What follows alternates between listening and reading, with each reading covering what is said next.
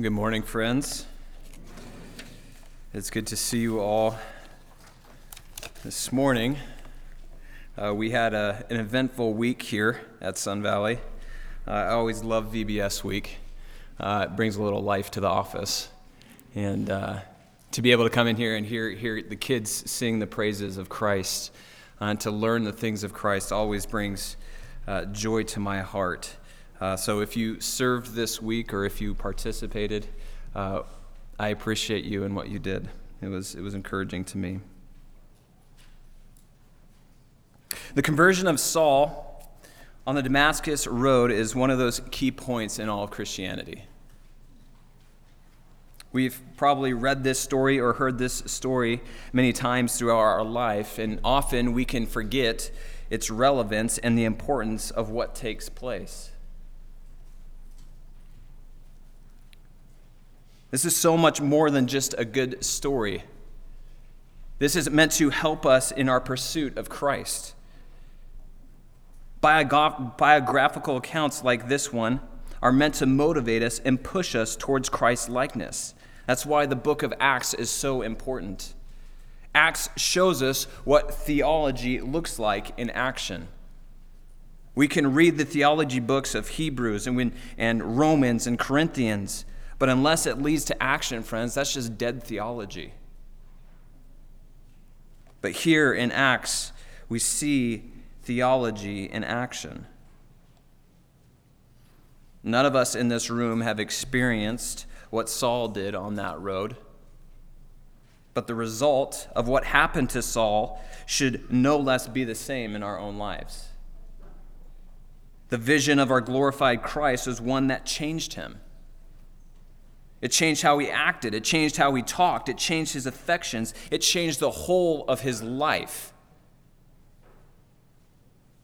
So, Lord willing, this morning, as we work our way through this story, we can see that an awe inspiring vision of our glorified Christ will result in humble submission to who he is, that there will be joyful unity with his church that we be faithful in our gospel proclamation and compose in endurance in the face of trials. Here in Acts 9, God is taking a man who is vehemently opposed to the gospel of Jesus Christ and transforms him into the greatest ambassador of the gospel that this world has ever seen. And many of us in this room, in fact, I would argue that all of us are in this room because of what happened in Acts 9. God used Saul, transformed the life of Saul, and he would go out and preach the gospel to the Gentiles, and then it would continue and continue and continue to this day. This is a monumental moment in the history of the church. In Acts 7 and 8, the Jewish leaders had finally hit their breaking points with the church.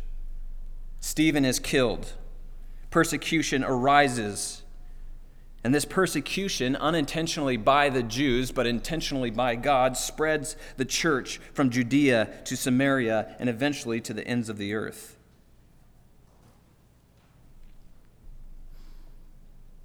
The ringleader, of course, is Saul. This is the guy. And here in Acts chapter 9, God is going to change his heart. And so we look at the journey of Saul to Damascus in verses 1 through 9.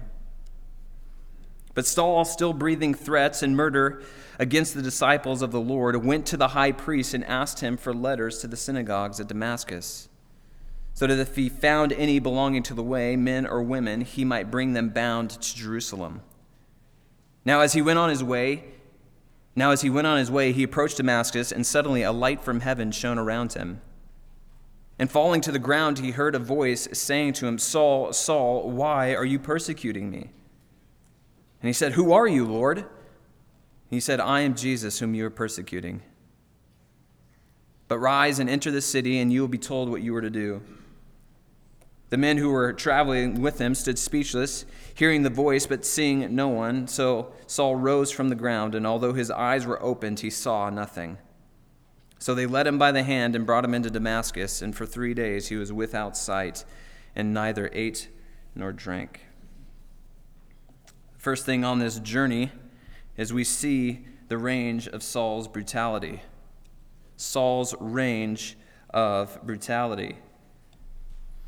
Saul was the one that gave authority to the murder of Stephen.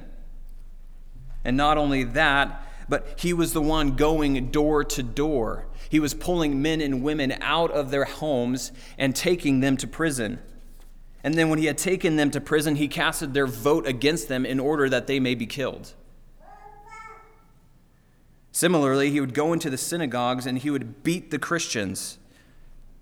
And then, while he was doing that, he would try to get them to blaspheme the name of Christ. In Acts 26, as he's recounting his story to King Agrippa, Paul says that he was doing all of this out of raging fury, literally meaning that he was insanely obsessed with the church. He was insanely obsessed with the church. He was not okay with just one Christian dying, he wanted the whole of Christianity to die. And so he was willing to go 130 plus miles to Damascus to round up these Christians and bring them back to prison.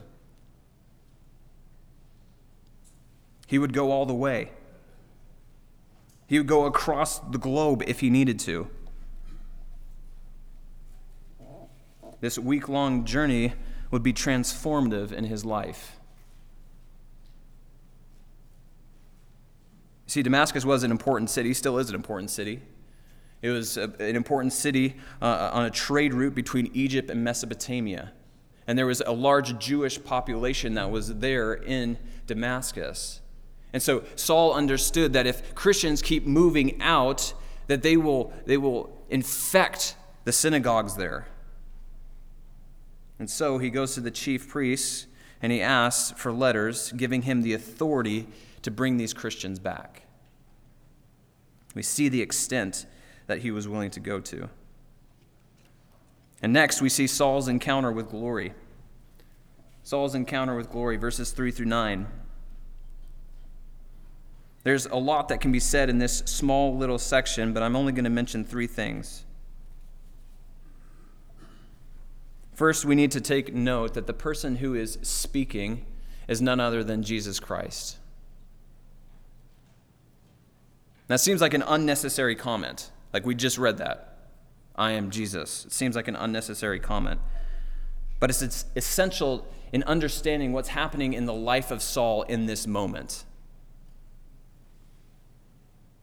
You see, Saul was now in Damascus.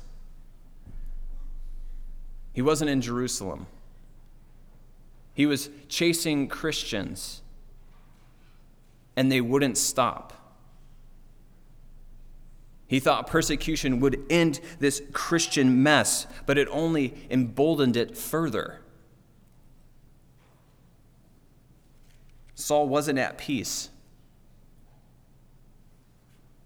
He thought he was doing the Lord's work, but the church only continued to grow.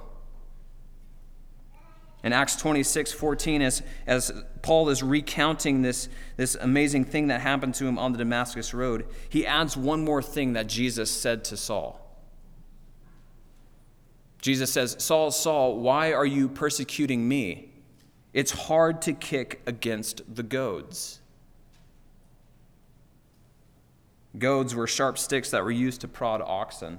So if they kicked back, it would obviously hurt them. And Jesus is asking Saul, Saul, why are you kicking against your conscience? Persecution wasn't working. But what does this have to do with Saul's conscience? Well, friends, we need to remember that Saul was brought up under the teaching and tutelage of Gamaliel. He mentions that in Acts 22. Gamaliel was a well respected teacher in Israel at that time. And it was Gamaliel who said in Acts 5 35 through 39, as they were standing before the Sanhedrin and as they were debating whether or not they should kill Peter and the other apostles, it was Gamaliel who said this Men of Israel, Take care of what you are about to do with these men. For these days, for before these days, Theudas rose up claiming to be somebody, and a number of men, about 400, joined him. He was killed, and all who followed him were dispersed and came to nothing. After him, Judas the Galilean rose up in the days of the census and drew away some of the people after him. He too perished, and all who followed him were scattered. So, in the present case, I tell you, keep away from these men and let them alone. For if this plan or this undertaking is of man, it will fail. But if it's of God, you will not be able to overthrow them. You may be found to be opposing God. No doubt these words were running through Saul's ears as he was on his way to Damascus. Am I opposing God? I thought this would end Christianity. It's not working. So you can imagine the feeling Saul experienced when he heard the words, I am Jesus. He was looking on the glorified Savior.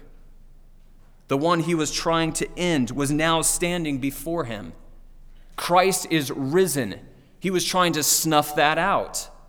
He is alive. He is before me now. Saul was laboring in vain, kicking against the goads. But this is exactly where God wanted Saul to be. His conscience was troubled. He was not sure about what he had done in his life. All the effort, all the work, all the labor was all for naught. and the grace of Christ enters in. I am Jesus. Now, Saul, along with us, can sing the song that we just sang. Not the labors of my hands can fulfill thy law's demands. Could my zeal no respite know? Could my tears forever flow? All for sin could not atone. Thou must save, and thou alone. Secondly, in this section, we see contact with, glor- with the glorified Christ results in abject humility. Contact with the glorified Christ results in abject humility. This is the fourth time that we're going to see Christ in all of his glory in the New Testament. We saw him at the Mount of Transfiguration. We see him with Stephen in Acts 8. We see him here in Acts 9 with Saul, and then we won't see him again until Revelation chapter 1.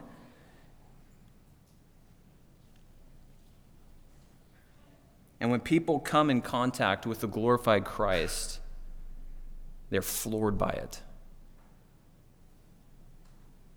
This is the Apostle John speaking in Revelation chapter 1. He says, Then I turned to see the voice that was speaking to me, and on turning I saw the seven golden lampstands, and in the midst of the lampstands one like a son of man, clothed with a long robe and with a golden sash around his chest. The hairs of his head were white like white wool, like snow. His eyes were like a flame of fire. His feet were like burnished bronze, refined in a furnace. And his voice was like the roar of many waters. In his, sight, in his right hand he held the seven stars. From his mouth came a sharp, two edged sword, and his face was like the sun shining in full strength. When I saw him, I fell at his feet as though I was dead. Now, Saul lays prostrate before Christ. He fell down before the glorified Christ as though he was dead. And this vision blinded him. Friends, the more we gaze upon the glory of Christ, the more humble we will become. That's why Paul could say in 2 Corinthians 3:18, "And all we with unveiled face beholding the glory of the Lord are being transformed into the same image from one degree of glory to another, for this comes from the Lord who is the Spirit." So, friends, how is your pride? Your anger, your bitterness, all those things. The answer to fixing that problem isn't just being a, a nicer person, trying harder. The answer to our pride issue is looking upon the glorified Christ. That's what changes us. We cannot lose that vision. Paul, or Saul, is a changed man. This man who walked into Damascus, who was going to take away Christians, and bind them, and bring them back, is now bound with blindness and being led into Damascus. Simon Kistemaker says this Paul, who desired to dash the believers to the ground, is lying face down on the ground. He who wished to bring prisoners bound from Damascus to Jerusalem now is led as a prisoner of blindness into Damascus. He who acted with the authority of the high priest now breaks his ties with the Jerusalem hierarchy. He who came to triumph over the Christian faith now submits to the captain of this faith.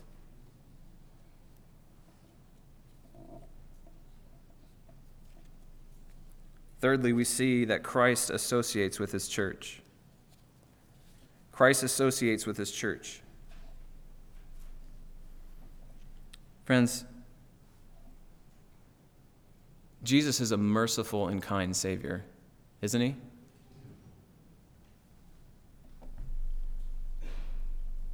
He's also a merciful and kind Lord.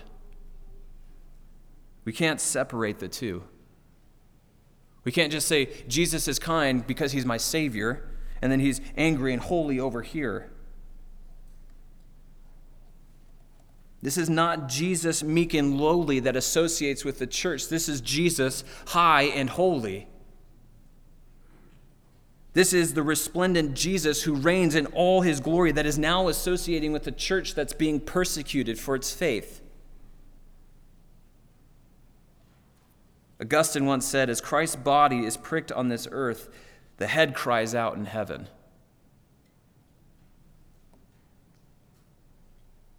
The Lord knows this pain, and He associates with His church because He too was persecuted. He was maligned, He was beaten, He was tortured, and ultimately killed. And He doesn't leave us there.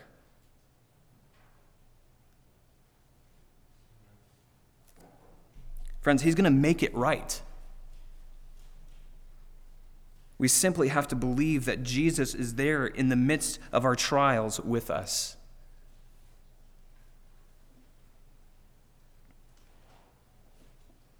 Saul has this amazing vision of the glorified Christ. He's blinded by what he just saw, but he walks into this city. He's led into this city a changed man. But now, it's time for the church to act and accept this new brother in Christ. And we see that next with the test of Ananias. The test of Ananias. Now, there was a disciple at Damascus named Ananias. The Lord said to him in a vision, Ananias, and he said, Here I am, Lord.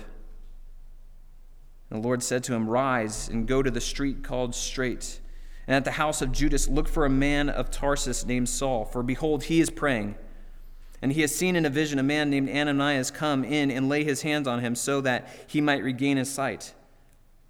But Ananias answered, Lord, I have heard from many about this man, how much evil he has done to your saints at Jerusalem.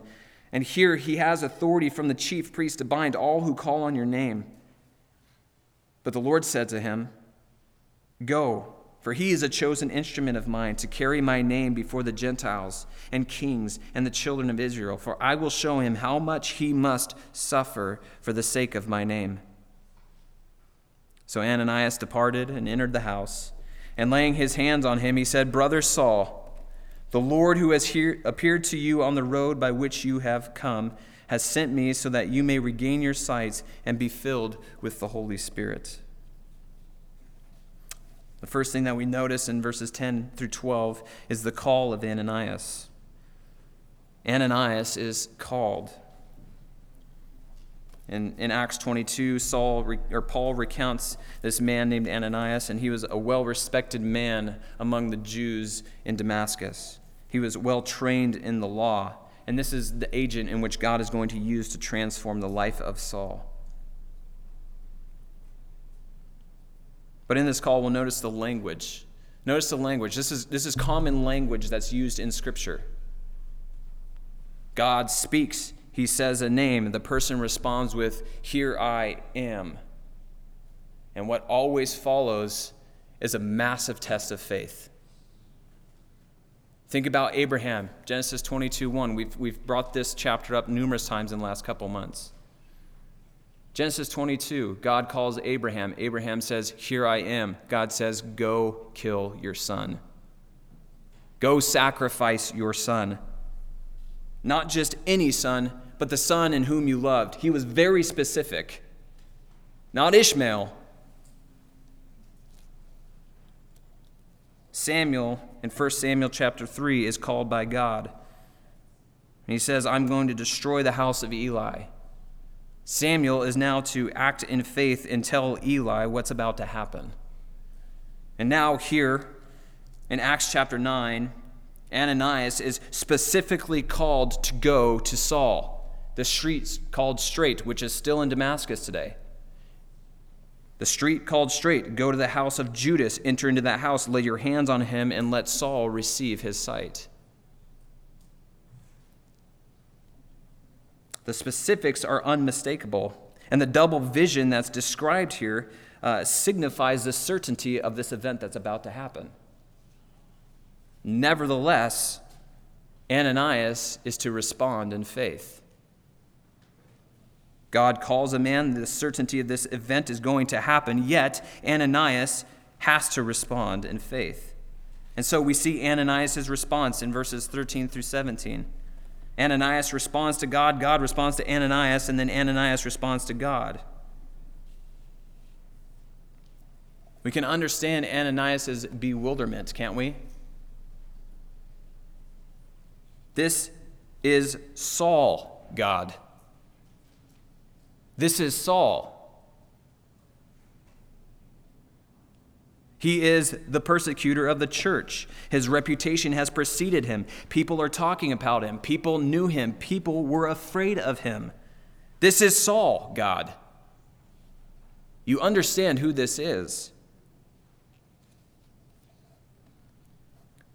But, friends, in God's playbook, it's those people whom we think least likely to be saved are the ones that God chooses to do so.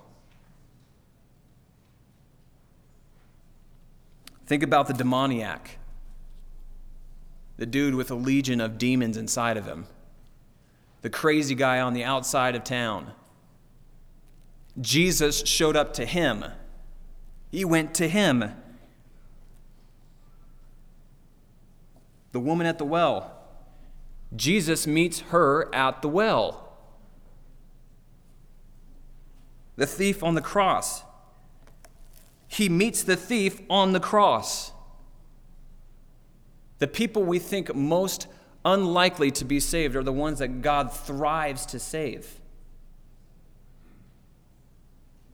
Can't tell you how many times I've returned to high, my high school and my old teachers come up to me and are shocked at, at the transformation that's happened in my life, and they have every right to believe and understand that. Not only that, but they're, they're almost dumbfounded that I work at a church.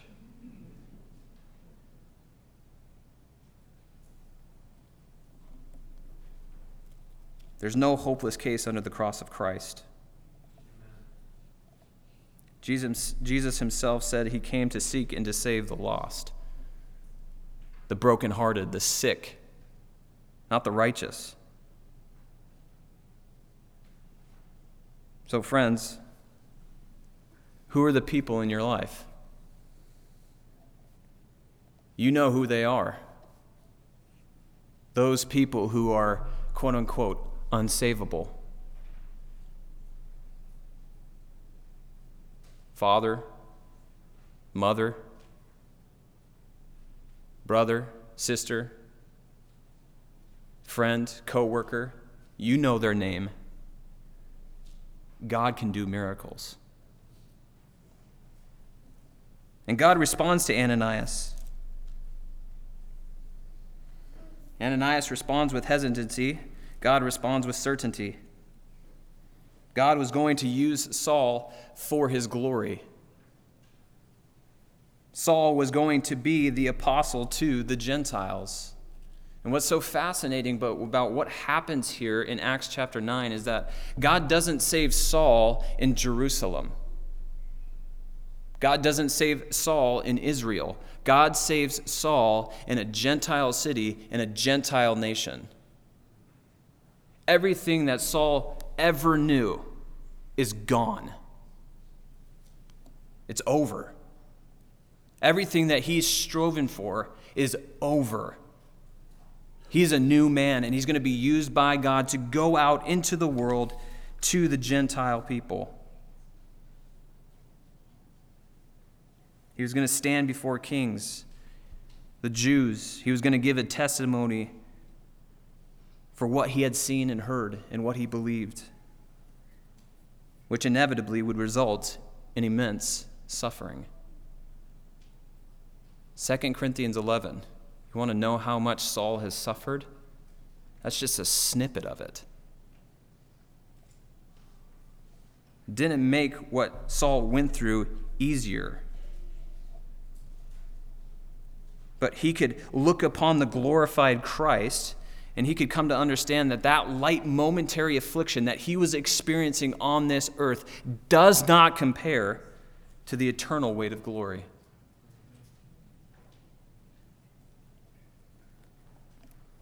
And then Ananias responds in obedience. God says, Go, and so Ananias now responds. He goes.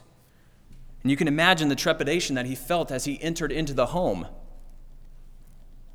This was the mass murderer. He was the killer of Christians.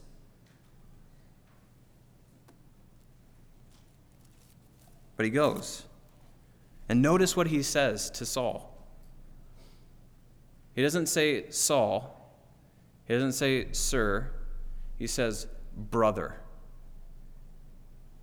Brother Saul once an enemy, is now a part of the family.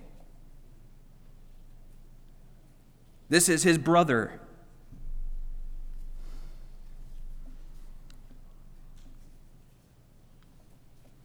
Ananias is often a forgotten character in this story. He's mentioned in Acts 22, and then we really don't hear anything from him. In fact, we don't hear anything from him. Acts 9 and Acts 22 but he plays an integral part in the history of the church. He was obedient to God's call on his life. He responded in love towards Saul, and Saul was the recipient of change because of it.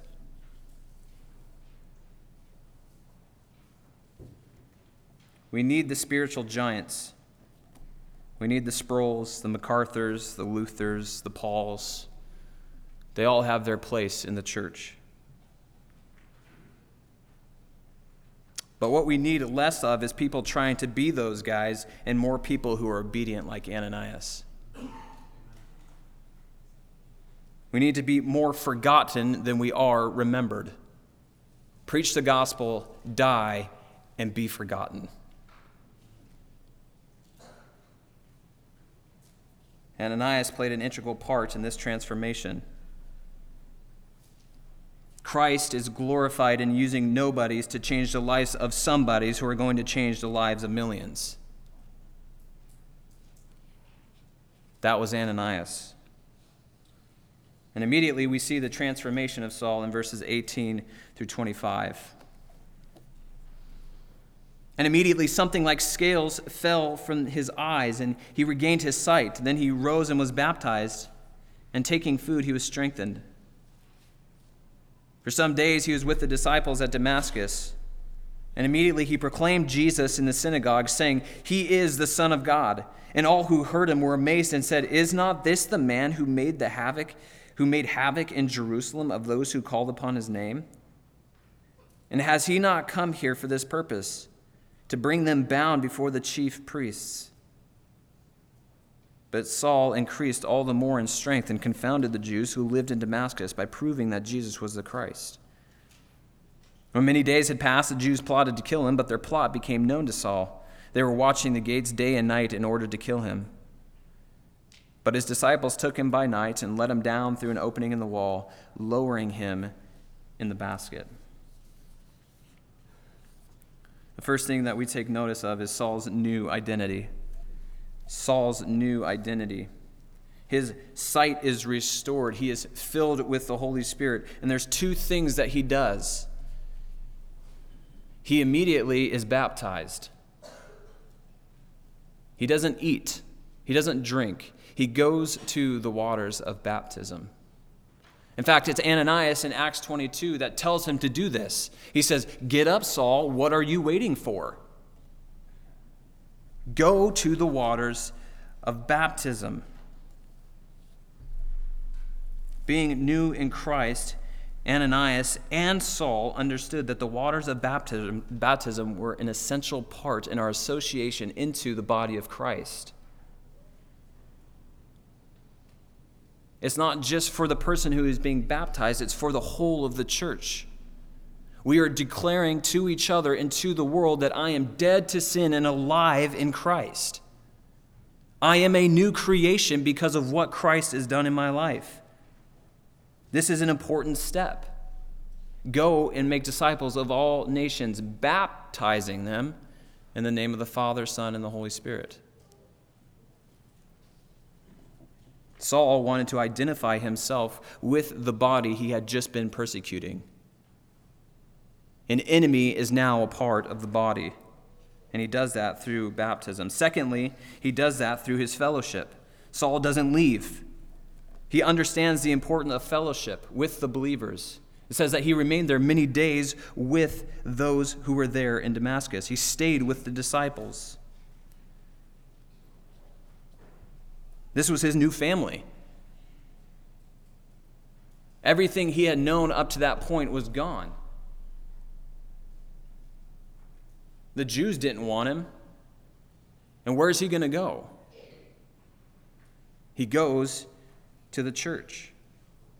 Saul understood that he needed the church just as much as the church needed him. The same goes for us. Friends, we need you here. Not just here on Sunday mornings, but in intimate, deep fellowship with one another. That is one way in which we can see and savor the glory of Christ, is through the fellowship of the saints. I need brothers speaking into my life and pointing me to Jesus. And so do you. But as long as we remove ourselves from the church, that won't happen.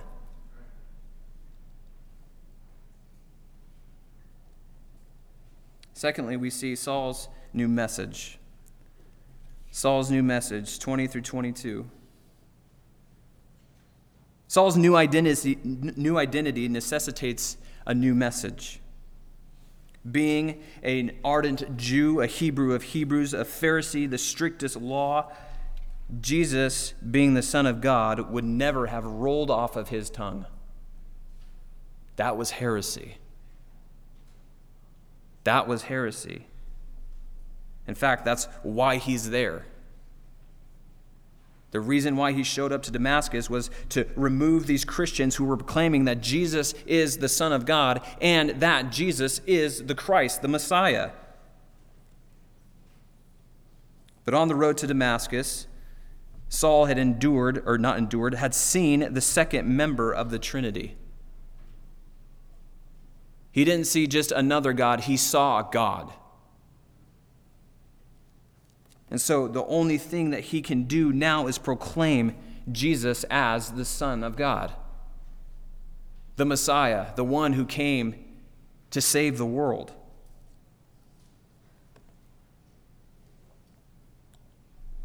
Friends, the saving grace of Christ should change our tune.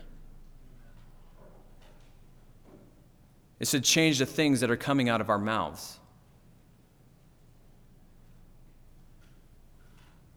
If we understand who we were and all that we have in Christ because of what he's done for us, then the, the message should naturally flow from our mouths.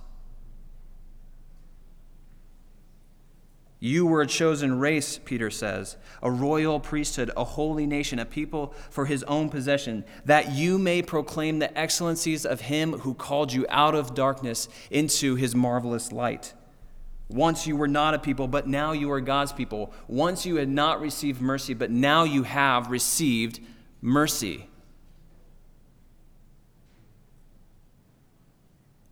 Friends, the more we dwell on those things, the more we will naturally speak of them.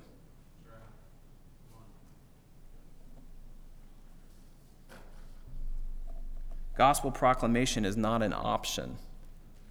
It's not an option. There's nowhere in Scripture, old or new, that says that you don't have that option. Moses tried to get out of it. That didn't work. God used Balaam's donkey. He certainly can use you.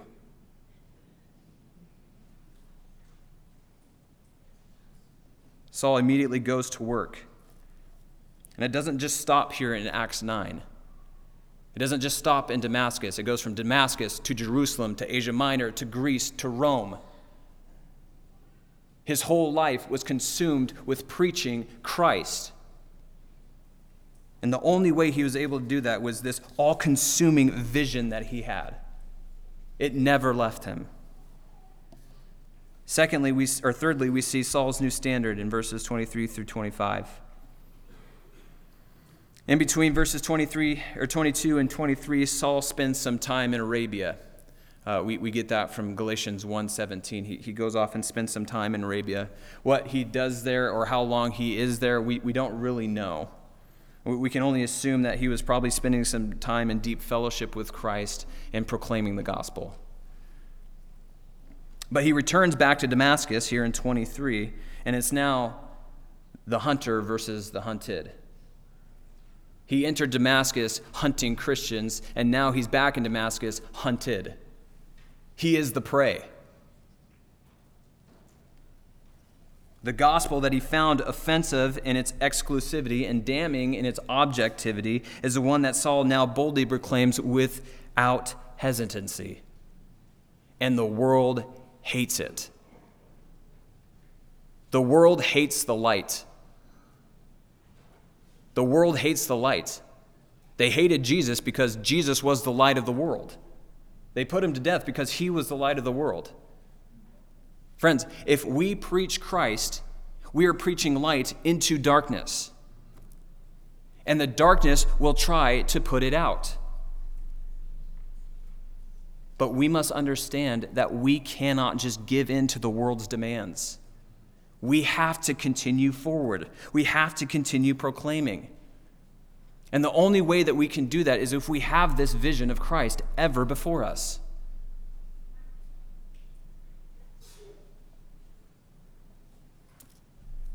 Saul experienced this new standard of persecution.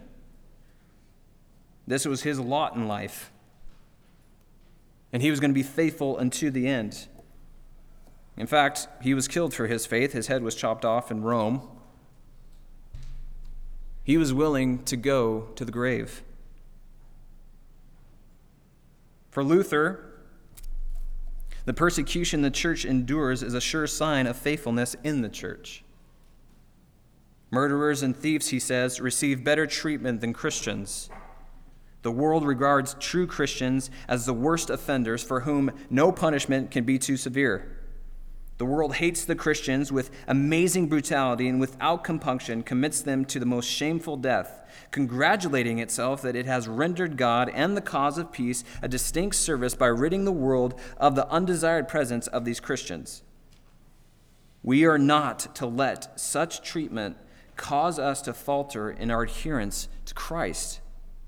As long as we experience such persecutions, we know all is well with the gospel.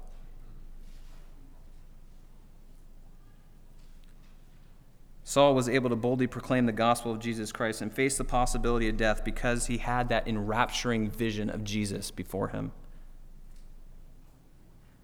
But his time in Damascus has come to an end. He's let out of a window and really chased out of town, and he returns back to Jerusalem. He returns back to Jerusalem. And when he had come to Jerusalem, he attempted to join the disciples, and they were all afraid of him, for they did not believe that he was a disciple. But Barnabas took him and brought him to the apostles and declared to them how on the road he had seen the Lord, who spoke to him, and how uh, at Damascus he had preached boldly in the name of Jesus. So he went in and out among them at Jerusalem, preaching boldly in the name of the Lord, and he spoke and disputed against the Hellenists, but they were seeking to kill him. And when the brothers learned this, they brought him down to Caesarea and sent him off to Tarsus. So the church throughout all Judea and Galilee and Samaria had peace and was being built up. And walking in the fear of the Lord and in the comfort of the Holy Spirit, it multiplied. Saul's return journey to Jerusalem. It had been three years since he left. Again, we get that from Galatians 1:18. It had been three years since Saul left. And there was amazing transformation that took place. Three years. His time in Jerusalem is, is so similar to his time in Damascus, so I'm only going to make a few comments here. Uh, but what I want to see here is that Paul, Paul left as an enemy of the church and he returned as part of the family. Verses 26 through 27. He left as an enemy, he came back as part of the family.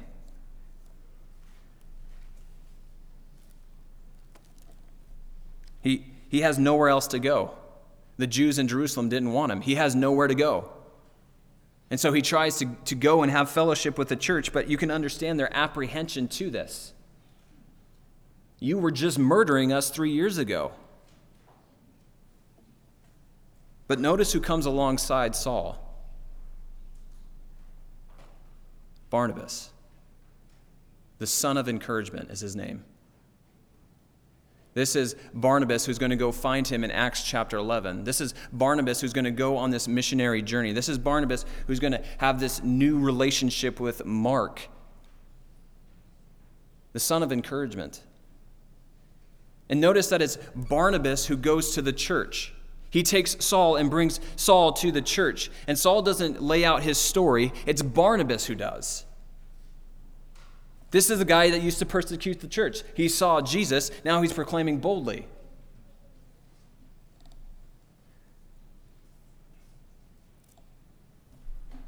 We need, we need Barnabases. We need Ananiases. We need those type of people in this church. People who will take a brother and present them to the church. Love that brother, love that sister, whoever it may be. To guide them along and serve them and bless them and minister to them. Friends, the church will grow abundantly. And I'm not talking numerically, I'm talking spiritually. The more that we love and serve one another and come alongside each other, the church will grow. Paul left a silencer of the gospel. He was trying to silence the gospel. Now he returns as a proclaimer of the gospel. It says that he disputed the Hellenized Jews and that they wanted to kill him. Ironically, these were the same Jews that killed Stephen. Hellenized Jews were just Greek speaking Jews. They were the ones that put Stephen to death. They were the ones that put their coats before Saul, saying, We want to kill the guy. And now they're disputing him. Thirdly, we see that the church was left in chaos. The church was left in chaos, and now it experiences peace. Saul had got this whole ball rolling. He got the whole ball rolling. The persecution was under him, he started it. And then when God transforms his life and brings him back to Jerusalem and then finally sends him off to Tarsus, there's a rest within the church. There's some geopolitical things happening behind the closed doors, which causes the Jews to lose their focus with the Christians and focus on some other things.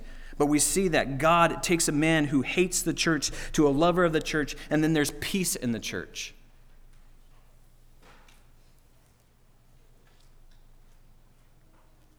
Friends, an awe inspiring vision of our glorified Christ will change how we think and act. Obedience will naturally flow from us. The gospel will naturally flow from our tongues. The church will be built up, it will be strengthened, it will grow. And Christ will be glorified in that. But having a vision of, of the glory of Christ isn't entering into a trance like state. Going out into the sun, which I did this week, by the way. I went and just sat outside and, was trying to vision what Saul experienced. Nothing happens. Sunburn, maybe, but it's not entering into a trance like state. Peter says, this is, this is Peter who, who saw the glorified Christ on the Mount of Transfiguration. Peter says, We have something more sure. You want to see the glory of Christ in all of his beauty? Pick up the book and read it. Be in fellowship with the saints. And I guarantee you, we will help each other in that vision. Saul, as we know, lived a life of faithfulness. He was not perfect. He was not perfect. But he did live a life of faithfulness. And at the end of his life in 2 Timothy, he says this He says, for I have already been poured out as a drink offering, and the time of my departure has come. I have fought the good fight, I have finished the race, I have kept the faith. Henceforth, there is laid up for me the crown of righteousness, which the Lord, the righteous judge, will award to me on that day, and not only to me, but also to all who have loved his appearing. Friends, he was able to do this. He was able to run the race, keep the faith, because he never lost sight of his glorified Christ, his Savior. Let us not lose that sight either. Let's pray.